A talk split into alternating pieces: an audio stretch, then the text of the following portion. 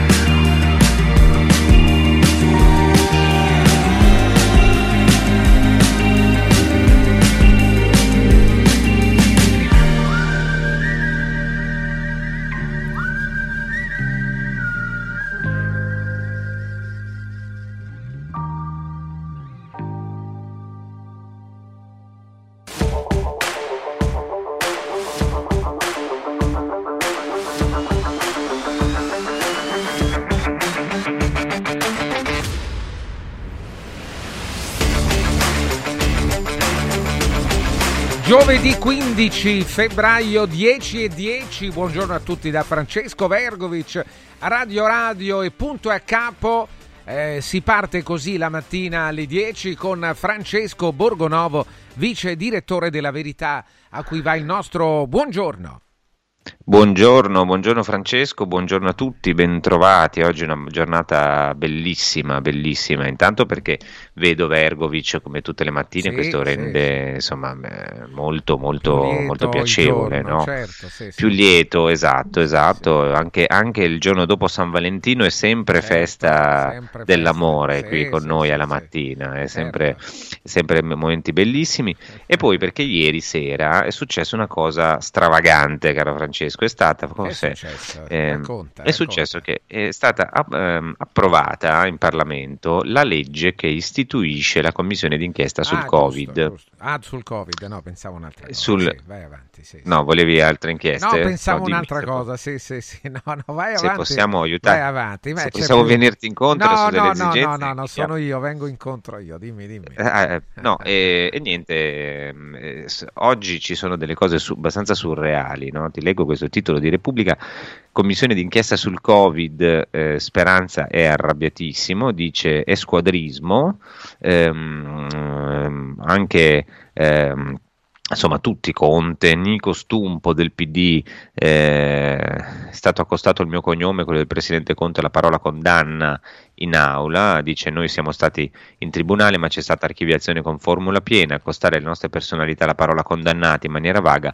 e confusa è molto grave non accettabile, eh, insomma si sono arrabbiati tutti, tutti all'opposizione per questa, per questa legge, vedremo che cosa succederà? Io eh, un pochino di fiducia cerco di averla perché penso che sia insomma l'unica, l'unica dire, eh, possibilità di avere un po' di, di punti fermi a livello istituzionale. Ecco, questo, questo penso che, che sia la, il valore della commissione Covid, no? che si riesca a indagare, si riesca a mettere lì due o tre verità, se non altro per noi giornalisti, no? perché qualcuno dovrà parlare, qualcuno arriverà, parlerà, sarà sentito, credo anche lo stesso Speranza che era abbastanza abbastanza arrabbiato, credo proprio per questo motivo. Voglio chiedere cosa ne pensa eh, a un amico che ci è raggiunto stamattina al telefono, vediamo dove se riusciamo a recuperarlo. Giorgio Bianchi, buongiorno.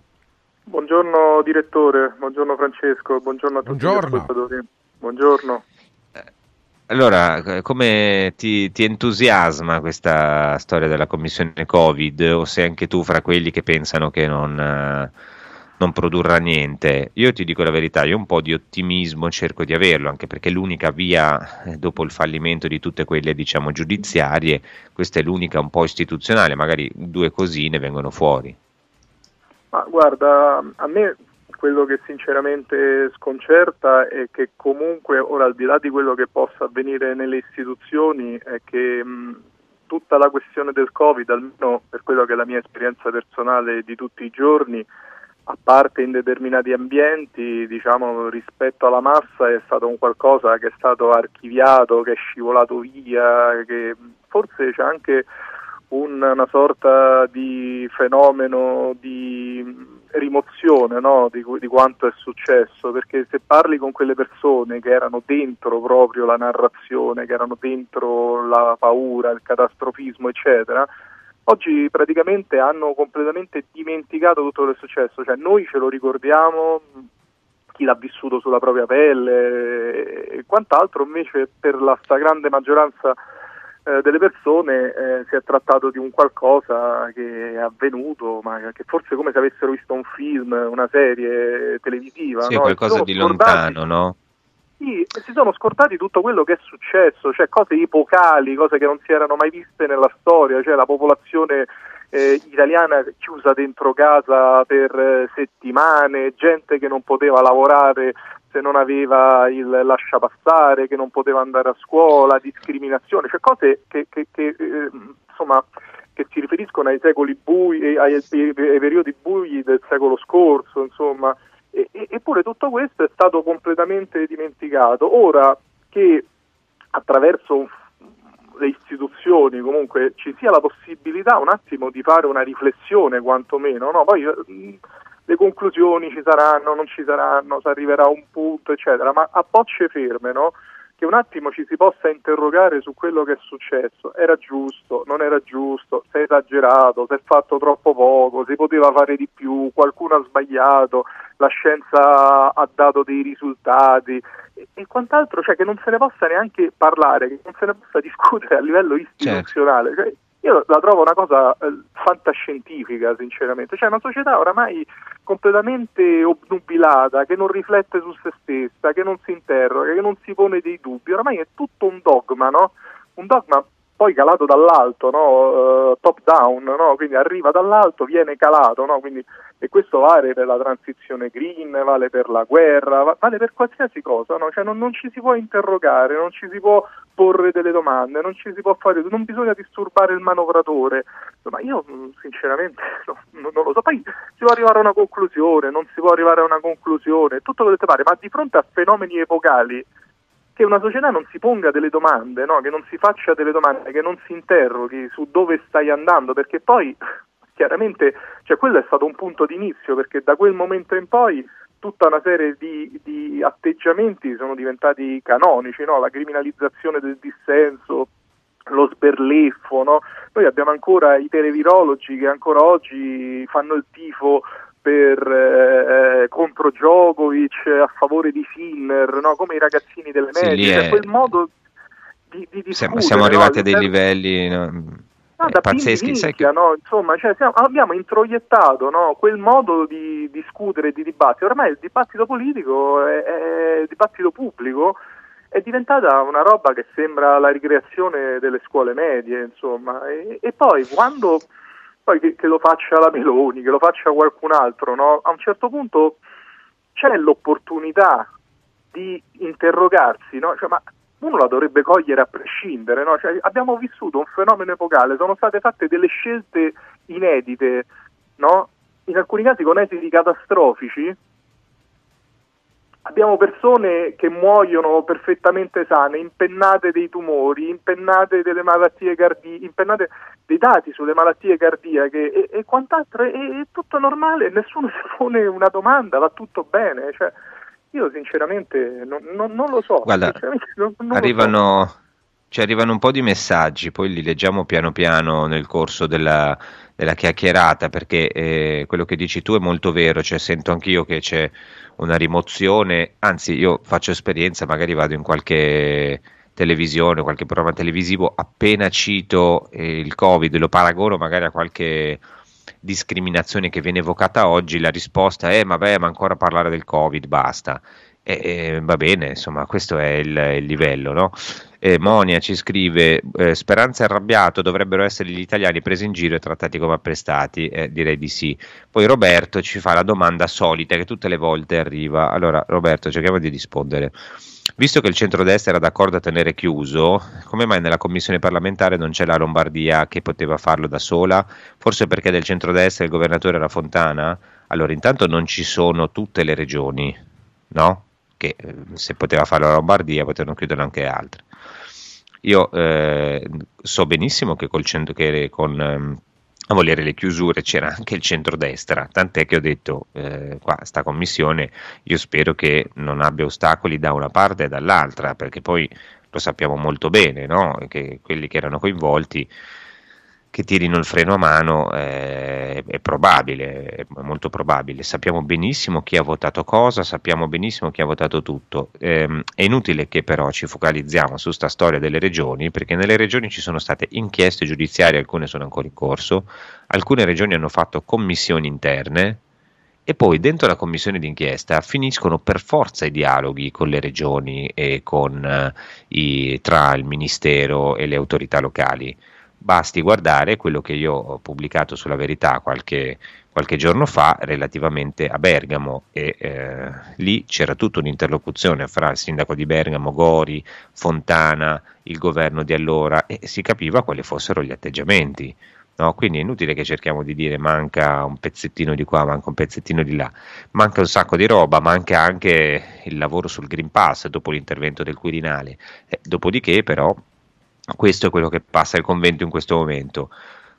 Si poteva fare diversamente? Certo che si poteva fare diversamente, si poteva fare di più, si poteva fare una commissione scientifica. Io spero che riescano a interloquire i medici, il dottor Donzelli e altri medici della commissione scientifica indipendente con magari il direttore della prevenzione, Vaia, che è uno che insomma almeno ascolta, no? E con cui è possibile trattare, parlare, non è un Bassetti un Burioni.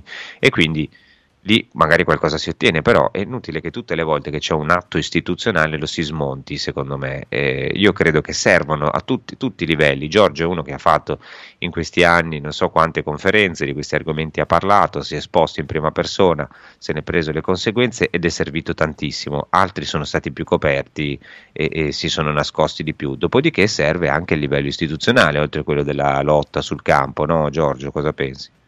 No, ma assolutamente, cioè, a parte io sono sempre dell'avviso che l'ottimo è nemico del buono, nel senso che mh, è, è, l'ottimo deve essere sempre un'aspirazione, però intanto prendiamoci il buono, anche il discreto, anche il sufficiente, nel senso che sarà sempre meglio che niente.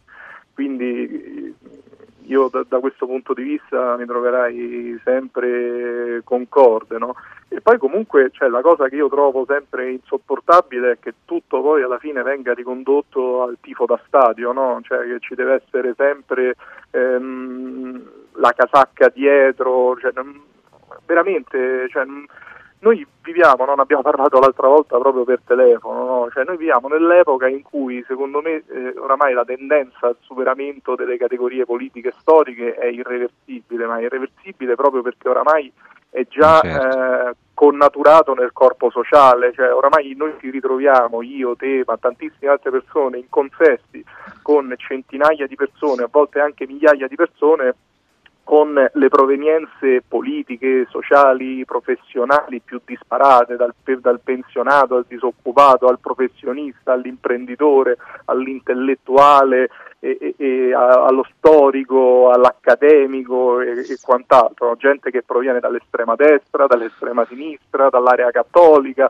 e, quant'altro. Cioè, nel frattempo la società non si accorta, la- le istituzioni non si accorta che nel frattempo sono successe cose epocali cioè sono successe cose epocali che oramai non sono più leggibili con le categorie del passato.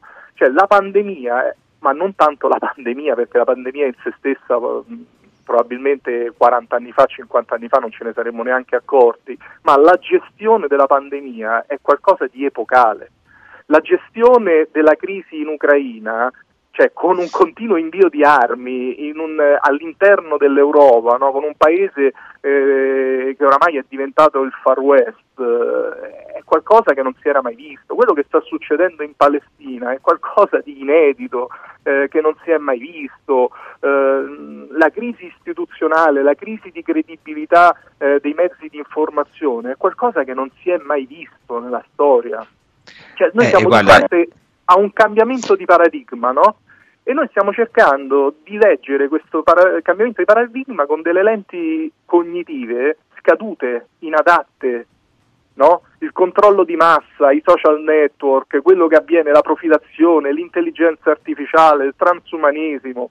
Cioè sono argomenti che... Purtroppo c'è qualcuno che, Giorgio, c'è qualcuno che, ci è rimasto, che è rimasto molto convinto invece dalla propaganda precedente. Ti leggo solo una cosa, poi do la parola a Francesco e ritorniamo dopo riprendendo questo ragionamento. C'è Gianfranco che scrive: Caro Borgonovo, se lei come tanti altri vive e vegeto e può parlare a- Radio Radio dopo l'emergenza Covid, lo deve a Speranza e a Conte. Sta roba della commissione è veramente una vergogna tutta italiana. Ma io, caro Gianfranco, io ti ringrazio di, di ascoltarci, però ti dico la verità, io sono qui vivo e vegeto nonostante Speranza e Conte, questo è il punto.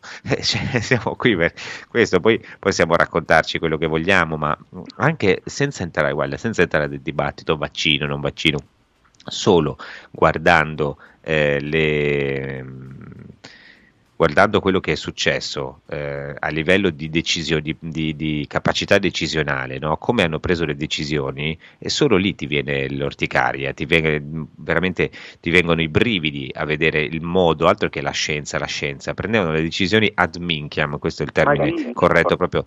Cioè, eh, cioè, esatto, poi ne parliamo. Facciamo così, Francesco, ti ridò la parola, poi sono arrivati una marea di messaggi, dobbiamo anche leggere e rispondere a questi e riprendere un attimo questo discorso con Giorgio. Benissimo. Subito vi proponiamo un'alternativa alle bollette salate di energia elettrica e di gas. Vi parlo di 4Winds Solar Power, il tuo fotovoltaico per un futuro sostenibile. Chiama questo numero 06 87 153 193 e scopri l'offerta impianto fotovoltaico chiavi in mano e diventi produttore della tua energia. 4Winds The Energy of the Future. Andate a dare uno sguardo al sito 4windsolarpower.com 4windsolarpower.com Vi parlo di Mauris. Mauris, il numero uno del risparmio per la casa e la famiglia. Vinci con Mauris fino al 23 febbraio. Mauris mette in palio 30.000 buoni spesa del valore di 30 euro cada uno. Tentate la fortuna, partecipare è semplice. Basta andare in un punto vendita Mauris in tutta Italia. Ogni 30 euro di spesa ricevi un gratta e vinci e puoi vincere subito un buono spesa da 30 euro da utilizzare per il tuo prossimo acquisto entro il 30 aprile prossimo. La fortuna ti aspetta da Mauris, operazione a premi valida fino al 23 febbraio, fino ad esaurimento tagliandi. Tutte le informazioni le trovi sul sito mauris.it. Mauris, il numero uno del risparmio per la casa e la famiglia. Punto e a capo.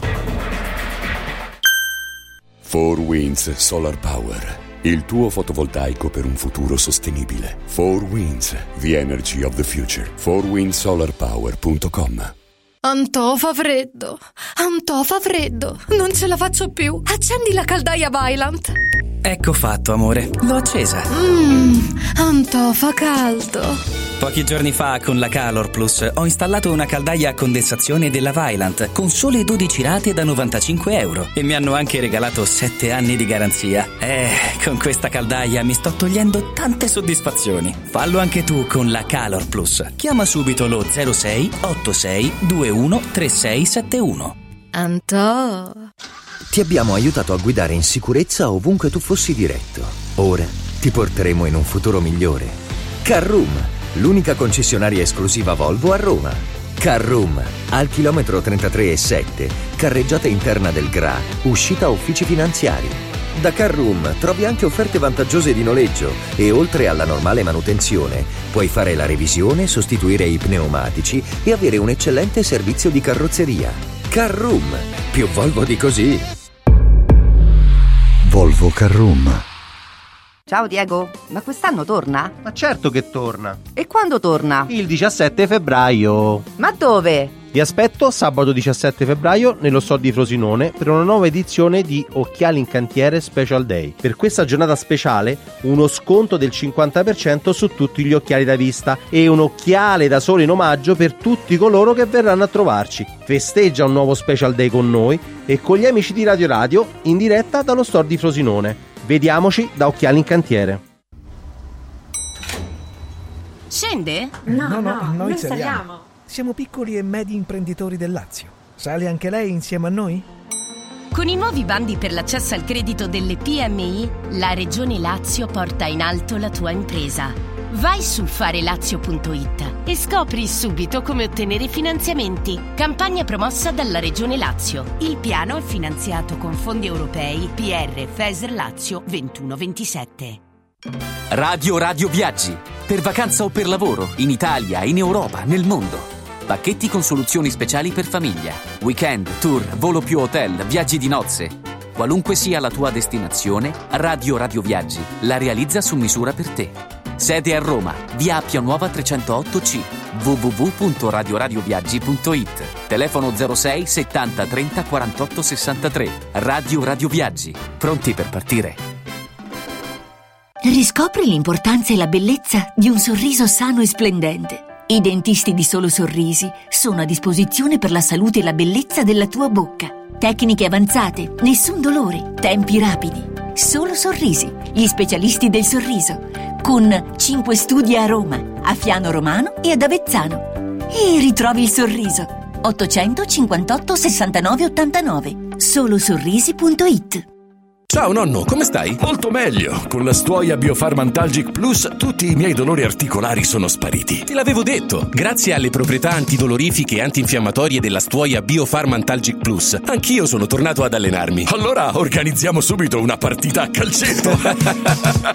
la stuoia Biofarmantalgic Plus è un toccasana per chi soffre di infiammazioni articolari e muscolari. Agisce a livello cellulare durante il sonno in maniera del tutto naturale, non invasiva e autonoma. Chiama subito l'882 66 88 o vai su stuoiantalgica.com e regalati il benessere.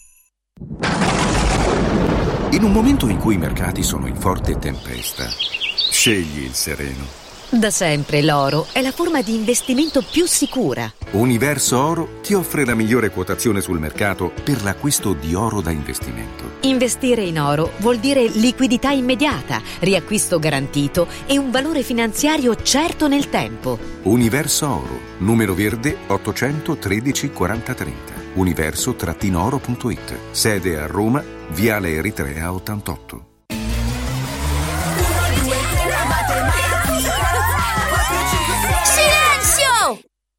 Carnevale tutti a Cinecittà World! Sì!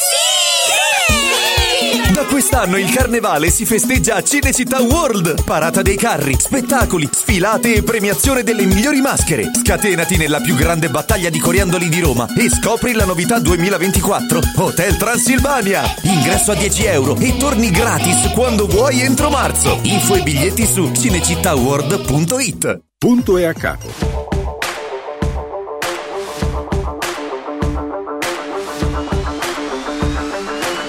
10.32 minuti, torniamo da Francesco Borgonovo.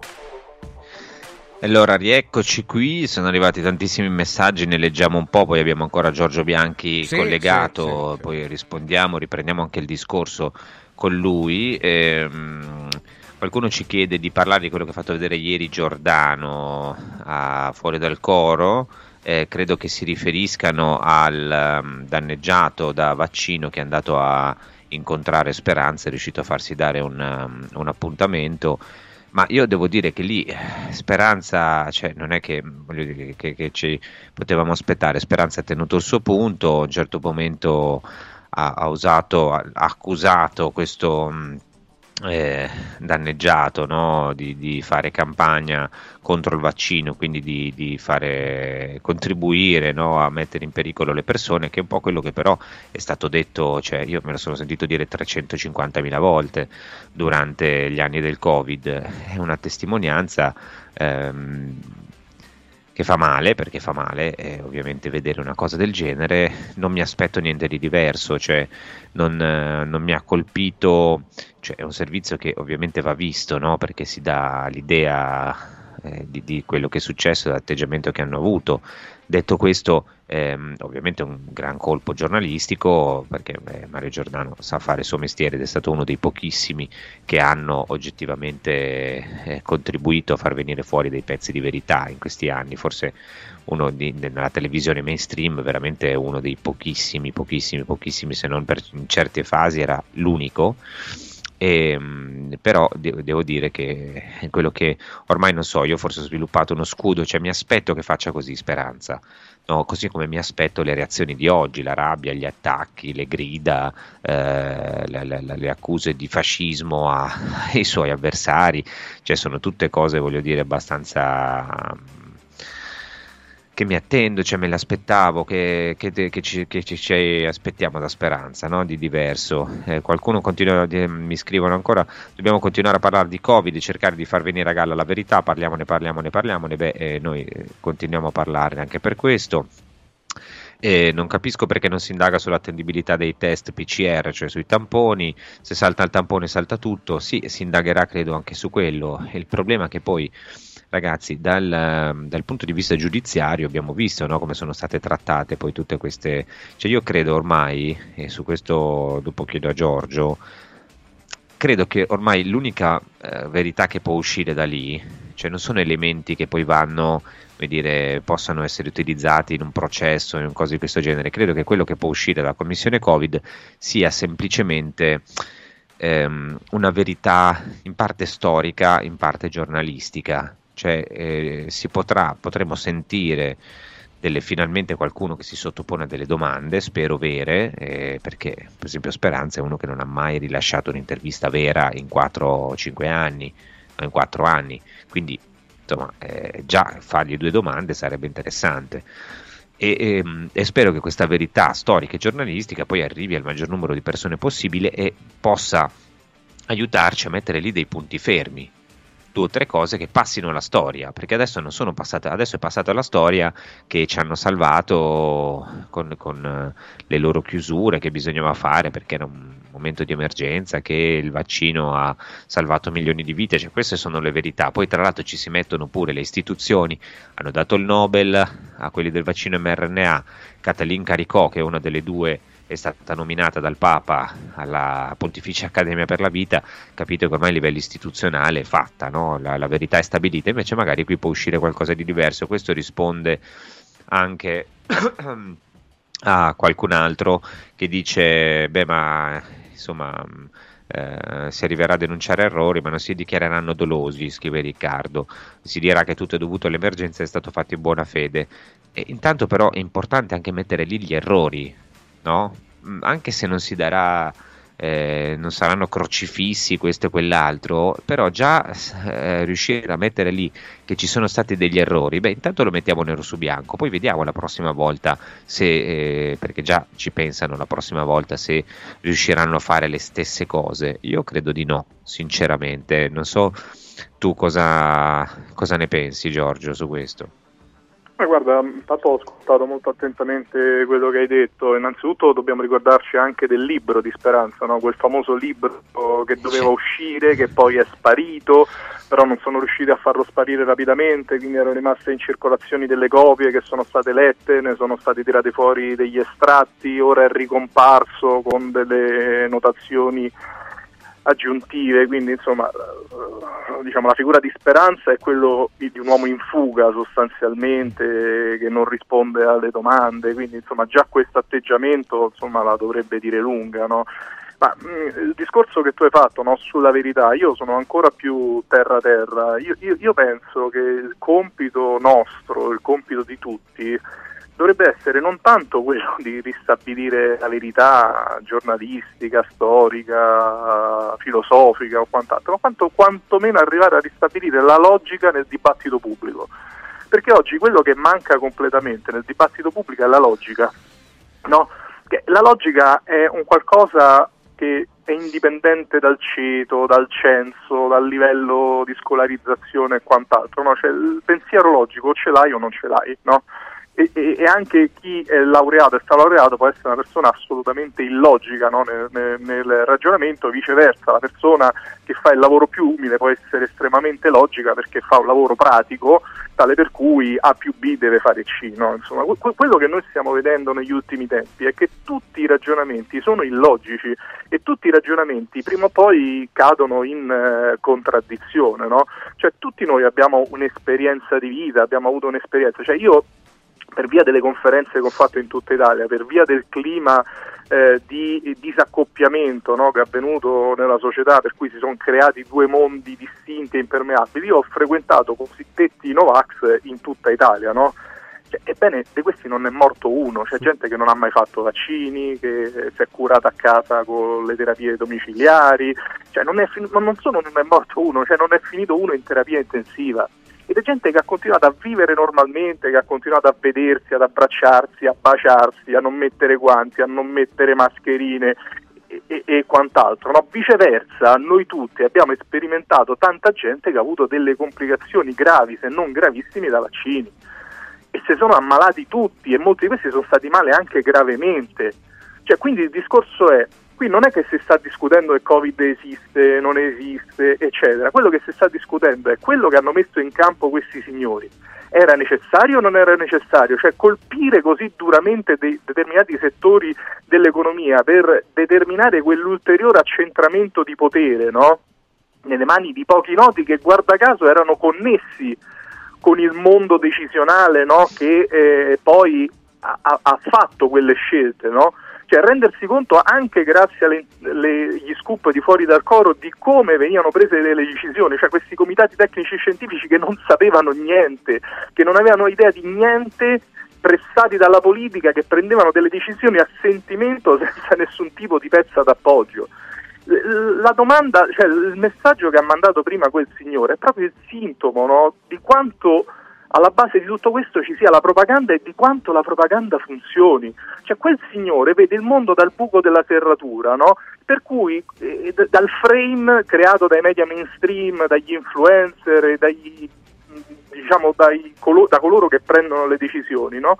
e la sua visione è completamente distorta da quel frame lì, è all'interno di quella cornice, ma addirittura lui non si limita a vedere il mondo secondo quella cornice, vede anche noi attraverso la cornice che è stata costruita di noi come persone illogiche, irragionevoli, dei criminali che abbiamo messo a rischio la nostra vita. Cioè, non rendendosi conto che noi siamo persone normalissime, che però a differenza di lui ci siamo informate, perché poi il punto fondamentale è che sta gente non sa niente non si forma. Io una volta ho avuto una discussione a Reggio Emilia dopo una conferenza con una sociologa molto importante che ha insegnato a, nelle università italiane e nelle università straniere. La cosa che mi sono accorto con terrore è che questa persona non sapeva niente non sapeva come funzionano i social network, non sapevano come eh, funzionano i media, l'accentramento dei media, la globalizzazione che non è solo quella dei mercati ma anche quella dei mezzi di informazione che fanno capo a pochissimi gruppi che possiedono tutto, che possiedono le televisioni, che posseggono le radio, gli editori puri che non esistono più, che posseggono i social network, la, la, la potenza dei social network come super diffusore, come cassa di risonanza delle notizie che una volta non leggeva nessuno e che il giorno dopo arrivano capillarmente nei cellulari di tutti noi. Cioè, questa gente non sa niente della guerra in Ucraina, ne vogliamo parlare. Io fino all'altro ieri ero il massimo esperto che c'era in Italia, il giorno dopo sono diventato un putiniano e nessuno sta più a sentirti. Cioè, tu che l'hai visto nascere, crescere, evolversi, svilupparsi quel conflitto. E questo è E successo. parla gente, parla gente che non sa neanche dove sia il Donbass sulla mappa, che non sa chi sia Dimitro Jarosh, che non sa chi sia. Cioè, tutti quei personaggi che hanno caratterizzato Yanukovych, Azarov, non, non sanno niente, eppure parlano. Questo e pretendono di aver è, ragione è e si successo. È successo, Giorgio. mh, sono, come dire, quando si scende su quel terreno lì poi della autorevolezza, no? Ehm, è, è molto pericoloso perché è un meccanismo che si, da un lato si autoalimenta, dall'altro, come dire, fa tutto da solo, no? Cioè tu hai stabilito che, mh, noi l'abbiamo visto nelle inchieste, no? Come eh, in realtà non sapessero con cosa avevano a che fare, come prendessero le decisioni non sulla base di dati scientifici, ma così all'impronta. E poi dopo però, eh, quando fai tutta l'impronta e dopo stabilisci che chi ha, quelli che hanno sviluppato il vaccino hanno il Nobel, quell'altro è, è intoccabile, diventa il capo di qualcosa. Eh, eh, cioè li metti lì no? e ti metti il premio Nobel. Parisi è uno che l'altro giorno, adesso io l'ho letto per ridere, no? però è drammatico. C'è un premio Nobel che, poiché ha il Nobel, allora può parlare di qualunque cosa, anche ciò che esula dalla sua materia. Montagnier che aveva il Nobel cose- in medicina, però non può parlare di medicina, attenzione. cioè, certo, certo, eh, questo, è questo il punto, no? Cioè, è un sistema, quando si scende su questo, poi si vanno a misurare i titoli, si vanno a... Non se ne esce, come con gli studi, no? Cioè, io mh, assieme ai colleghi ho letto non so quanti plichi di carta, studi di qui e studi di là, mi sono fatto due palle ragazzi che vi, vi assicuro, un altro po' mi devono dare la, una laurea in non so che eh, ad honorem no? per tutta la roba che mi sono letto. E però a un certo punto eh, ti rendi conto che per come sono fatti, per- anche lì dentro, anche in uno studio scientifico ci sono i luoghi comuni che vanno ripetuti proprio come nel, ehm, negli articoli giornalistici e ti rendi conto che vengono buttate fuori queste robe e poi ne arriva una che prende gli stessi dati e li gira al contrario. Cioè, quando tu Ma scendi scusa, su questo Francesco, terreno scusate se qui, interrompo, no? Scusate se ti Vai, vai. interrompo, ma te lo ricordi lo studio sull'invermectina pubblicato da Lancet e sviluppato dalla Pornostar? Cioè, parliamone. Cioè, parliamone. Eh, capisci che quelli sono, voglio dire, mm, e poi sono riviste, anche Lancet poi è una che è, è gente che dopo ha pubblicato, anche Nature, ha- hanno pubblicato anche delle cose durissime, no? che però non avevano la stessa pubblicità oppure erano titolate, avevano un titolo diverso, dentro andavi a vedere i dati e ti rendevi conto che un, po', come dire, no? gli, gli giravano le cose. Cioè, il punto è, a un certo momento bisogna rendersi conto che c'è un- una narrazione che non funziona, secondo me, e che ha dei meccanismi per cui tu non riesci mai ad ottenere ragione. Delle volte qualcuno riesce a rompere un po' la... No? Bisogna infiltrarsi in queste crepe. Per esempio, la- per esempio, l'altra sera Report ha fatto vedere, ha fatto un servizio sui vaccini. Allora Report ovviamente non arriva a dire a mettere in dubbio no, eh, in profondità la campagna o la gestione del regime sanitario questo o quell'altro, però un pezzettino di verità sui contratti con Pfizer e sul numero di dosi che abbiamo acquistato lo tira fuori. No? Allora, secondo me dobbiamo agganciarci a tutte queste piccole crepe che ogni tanto si aprono di qui e di là e io spero che la commissione d'inchiesta sul Covid possa essere una di queste, una di queste crepe, no? che magari da lì qualche cosina, io sarei davvero curioso di sapere alcune cose da, da speranza, visto che mi sono letto, sono stato uno, forse il primo a mettere le mani su, ma per, per caso, eh, per sfortuna di speranza, su una delle copie del libro suo. E, e mi piacerebbe sentire, ad esempio, non lo so, ehm, qualche altro politico, Conte, lo stesso Conte, e Conte andò in Parlamento a dire che eravamo preparatissimi, non sapevano neanche cosa fosse il piano pandemico. Sì, cioè non sapevano cosa fosse. anche l'intervista di Burioni da Fazio, no? la primissima, no? No, Eh. Pure lui disse che eravamo pronti e che aveva visto Cioè, qualcuno con la mascherina a Milano, ma sarà per lo smog, no? Ti ricordi, no? Da noi Sì, non sì, arriva, è- da noi non succede nulla, no? Ma io ricordo, eh, lui disse appunto, un- è più facile essere colpiti da un fulmine, ma eh, vorrei, i, capi delle socie- i capi degli ordini dei medici, quelli che hanno spinto ad esempio per il vaccino alle donne incinte No, no, no, guarda. ai bambini. Ci stavo pensando Ancora prima mentre adesso? parlavi, cioè, le donne incinta non gli fanno fare la tinta per i capelli, gli fanno lavare l'insalata con la mucchina e poi gli danno un farmaco sperimentale che si è scoperto che le molecole di RNA finiscono nel latte materno, cioè, veramente cioè, lasciamo perdere, guarda, lasciamo perdere. E- e- Guarda, però il problema qua- è che, che le persone come la persona che ha fatto la, la- ha mandato il messaggio prima, cioè di tutto quello di cui noi stiamo parlando, non ha la minima idea. Adesso mi è venuto il dubbio che l'articolo sull'Ancet fosse sull'idrossiclorochina e non sull'ivermectina, no? quello famoso che Eh, poi forse è stato l'idrossiclorochina, sì. sì, sviluppato dalla porno per la precisione, appunto, perché no- noi almeno ci teniamo ad essere precisi, no? mentre questi altri pos- vale tutto, oramai dicono tutto il contrario di tutto. Però ecco, il problema è che, che- che, mh, quelle persone lì che, che- che pensano di avere un'idea, che pensano di avere un giudizio e che tra l'altro intervengono nel dibattito, tra l'altro con forza, neanche a dire, dice, sai, entro in punta di piedi perché in fin dei conti, no, no, loro entrano con convinzione con protervia nel dibattito pubblico, cioè delle cose che noi stiamo dicendo non ne hanno la minima idea. Cioè l'intervento di Peter Doshi, cioè senior editor del British Medical Journal, rimosso da YouTube, non so se te lo ricordi, no? Cioè lui che Eh, per primo abbiamo- che ha parlato dei trials, dell'efficacia relativa, cioè Ma, del ma- fatto... ma vogliamo parlare di Giorgio Gamben, uno dei più, cioè il filosofo italiano più letto nel mondo, che a un certo momento dice due robe, scrive un articoletto sul- sulla gestione della pandemia e in- improvvisamente escono i pezzi per dire che è un vecchio rincoglionito, ma così, così. E poi passa il Covid e adesso è tornato un venerato maestro. Cioè, sono queste le cose incredibili. Leggo un altro messaggio, così rispondo. Voglio fare, perdonatemi, voglio fare l'avvocato del diavolo, ma spiegate gli ospedali pieni, per favore. Allora, adesso spiego gli ospedali pieni. Eh, anche lì interessante, perché poi bisogna conoscere i dati nel dettaglio, no? Allora, se noi andiamo a vedere, eh, intanto noi non stiamo negando che la malattia ci fosse, nessuno lo sta negando, che gente se la sia presa. Eh, io non sto negando personalmente che eh, all'inizio a Bergamo soprattutto sia arrivata in maniera piuttosto pesante, siano morte delle persone. Sono morte per vari motivi. Uno perché non c'erano cure eh, che venivano somministrate per tempo.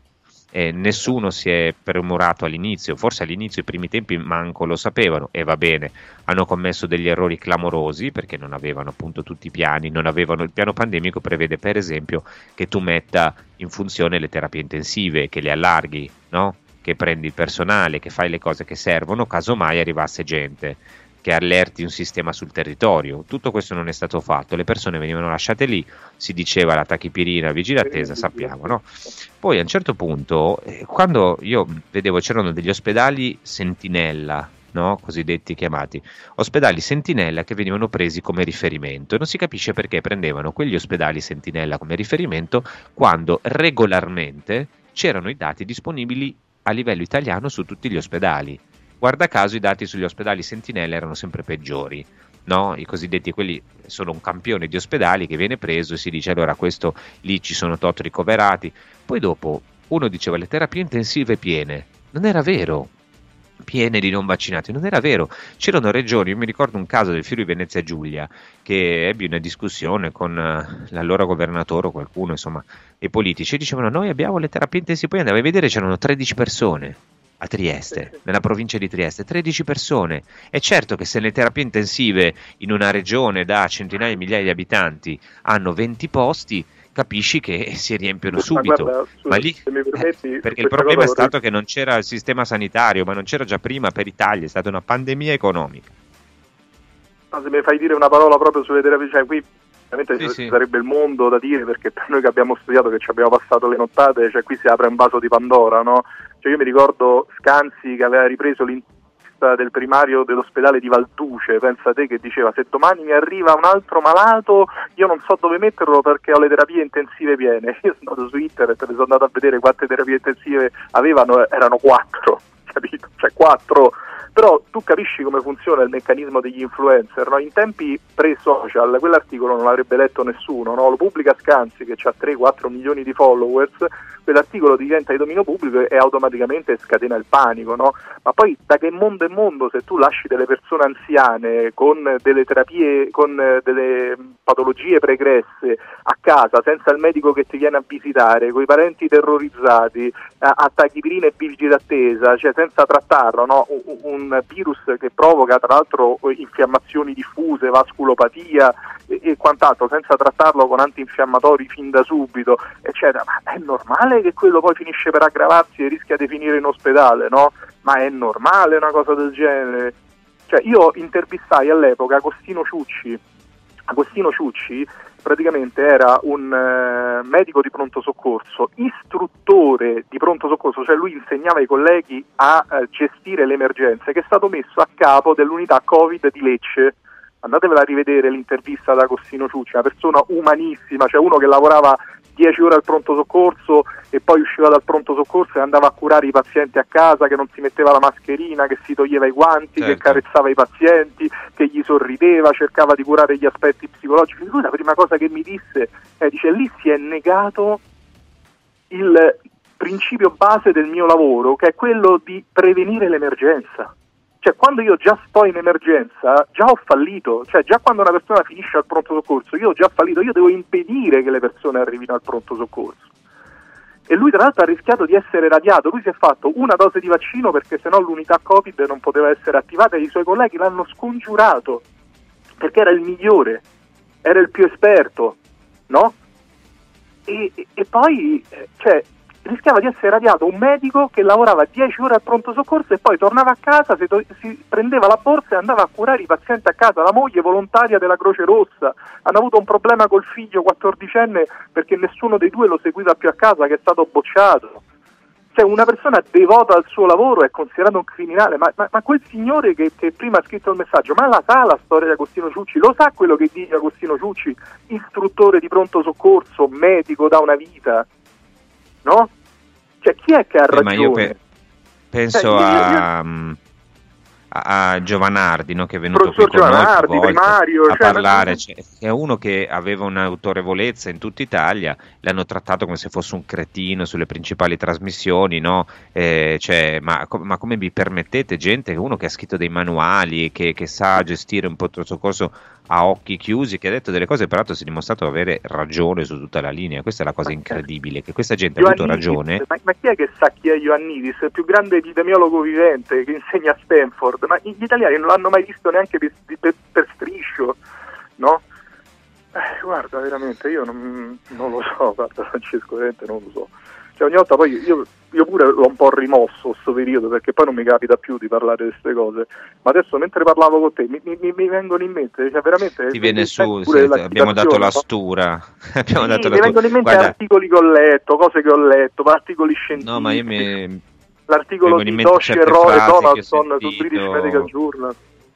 mi vengono in mente delle frasi che, che mi dicevano, dicevano agli altri, insomma, dei trattamenti. Vabbè, ma questo è stato, però io continuo a parlarne. Oggi siamo arrivati, direi, alla fine, quindi ridò la parola a Francesco per eh, la sua mattina, sempre bellissima. Grazie Giorgio, grazie mille. Grazie, Continueremo a grazie. parlare di questi temi perché secondo me bisogna continuare a tenere alta l'attenzione. Poi se qualcuno, a qualcuno non va bene, qualcuno pensa che stiamo esagerando, è fatti suoi, perché io invece penso che si debba continuare a parlarne almeno fino a quando non uscirà un pezzettino di verità concreto.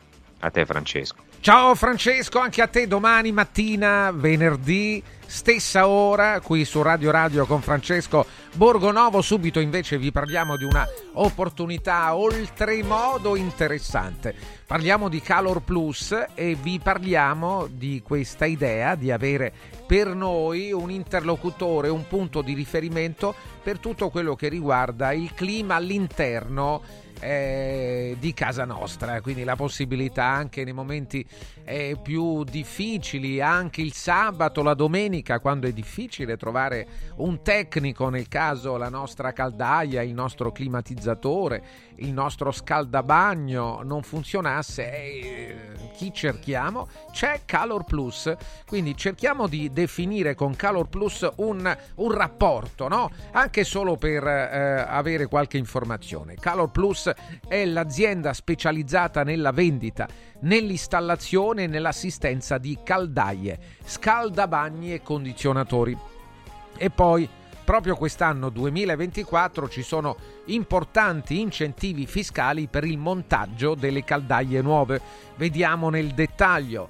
Caldaia a condensazione Vailant da 24 kW tutto compreso, smaltimento prodotto, IVA, installazione, la possibilità di finanziamento a tasso zero, tutto a soli 1140 euro, con un costo effettivo di soli 570 euro, la metà, in quanto il 50% lo detrai direttamente nella dichiarazione dei redditi, senza dimenticare che con la nuova caldaia a condensazione abbatti i costi della bolletta del 30%.